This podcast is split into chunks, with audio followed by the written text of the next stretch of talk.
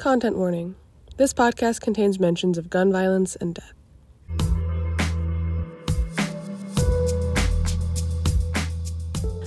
From the Daily Northwestern, I'm Mika Ellison.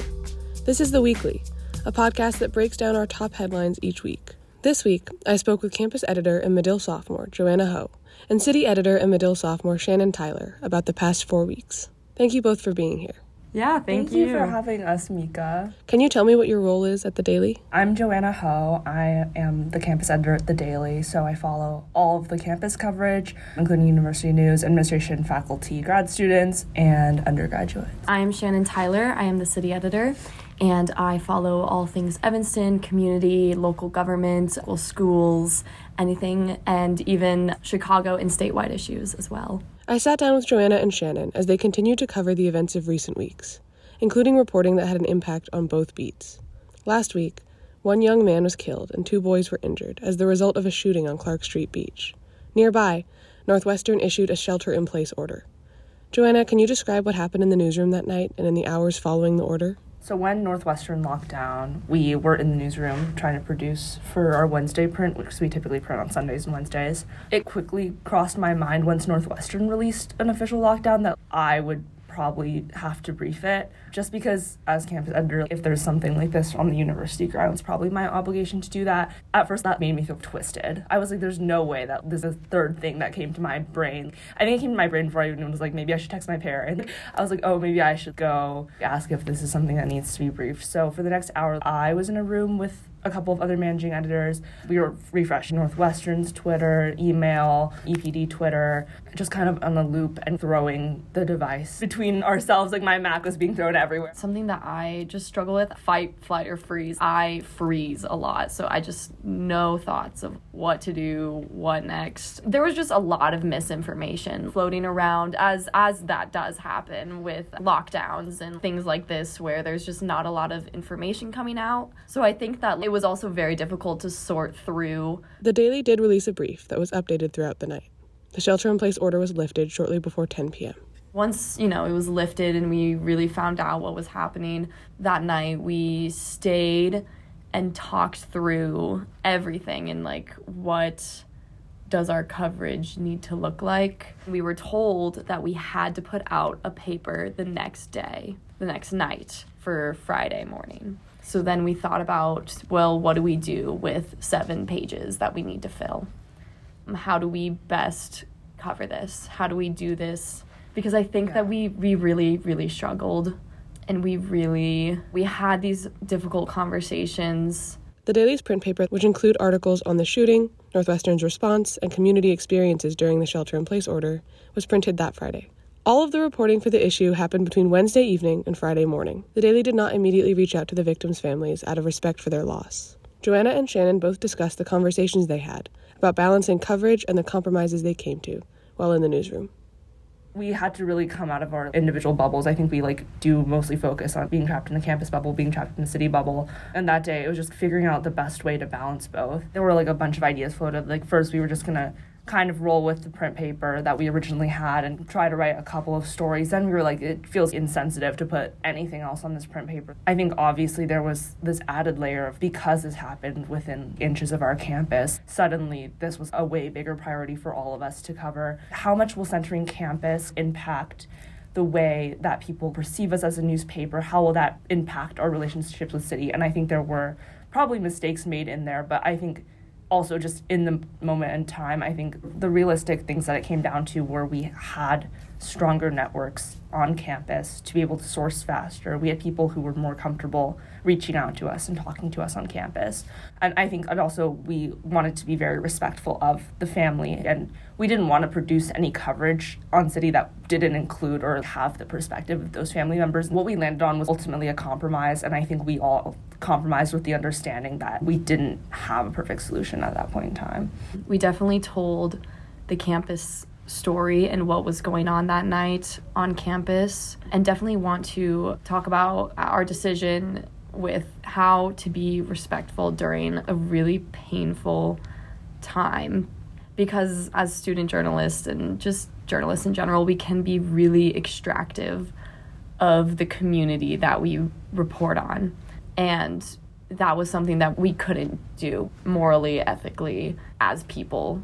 So, yeah, definitely would just echo that. A lot of tough conversations, a lot of reflecting, and it didn't just happen that night. It's it's still been conversations every day since about how is our reporting looking, reflecting on how we even report other incidences of shootings or of violence or things like that in the city. Both editors spoke about the difficulties they faced with balancing coverage between city and campus desks, while still being able to produce material for the paper. How did you balance your roles as desk editors with your personal student experience during that time? We had a lot of support and help from our managing editors, our EIC, our design team. Everyone was really supportive. While I do want to say we are student journalists and we are learning, we do have the same responsibility as journalists in the field and in professional newspapers. So the balance is hard, but something that we have to take on and we have to take on responsibly. And it's a continued conversation, I think. It doesn't just end when we published that first story. I almost struggled to answer the question at first because I think I, I didn't necessarily handle balancing the two well. I didn't go to classes the entirety of Thursday. We spent the majority of Thursday trying to report, gather questions from admin, and then still trying to get caught up on everything right now. But I would definitely echo what Shannon was saying. I had so much amazing support, especially from like the two campus editors who are now managing editors. How did coverage of Wednesday affect your mental health? I think in the past, the Daily has created like kind of a culture where people feel like they have to stay for very long periods in the night. And I think having new assistants, we are really trying to guide them to set really healthy boundaries for themselves. And I think for me, just coming in knowing like the detriment that this role can take on some people's mental health. It was so much more important for me to be flexible with people, pushing stories, be flexible with myself. One of the greatest things about being desk editor is now I don't have to ask people for permission to push my stories. I just move them around my budget. I'm like, great. Without a mental health, without physical health, just being well, there's no way that we would be able to even remotely try to cover what we are covering. It's really, truly amazing to have some guidance and people who were in the position able to support you. Support for reporters and everything. That just kind of looks like making sure that reporters can come to you with any sort of issue or question or communication. They feel comfortable pushing stories and everything. So I think I've tried to relay the support V and Avni have given to me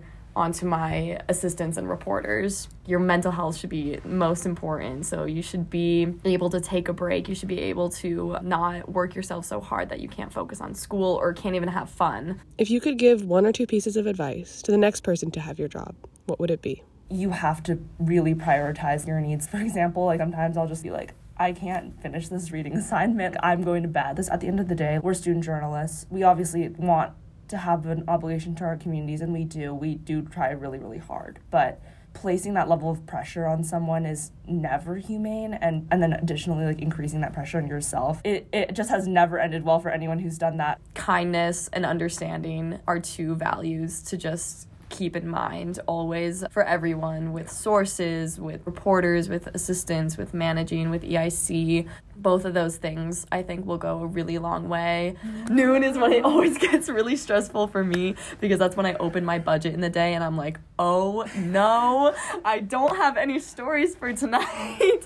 and then I get a little frantic.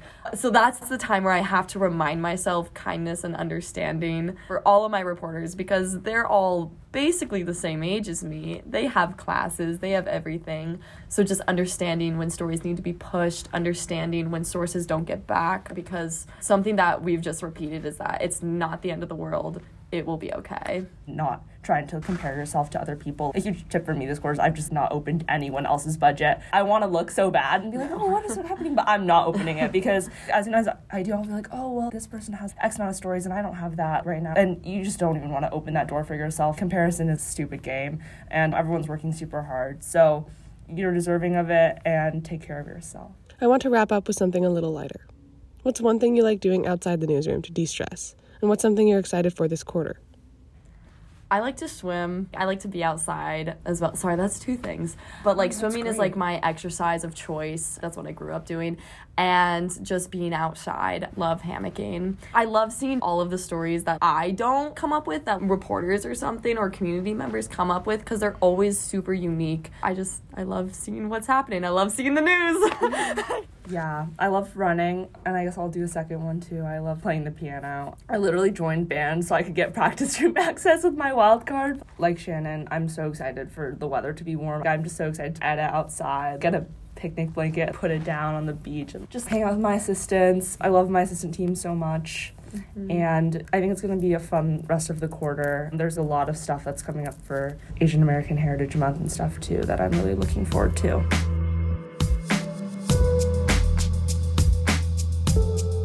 From the Daily Northwestern, I'm Mika Ellison.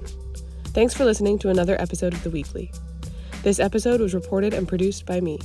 The audio editor of the Daily Northwestern is myself, the digital managing editors are Ava Mandoli and Erica Schmidt, and the editor in chief is Alex Perry. Make sure to subscribe to the Daily Northwestern's podcasts on Spotify, Apple Podcasts, or SoundCloud to hear next week's episode on Monday.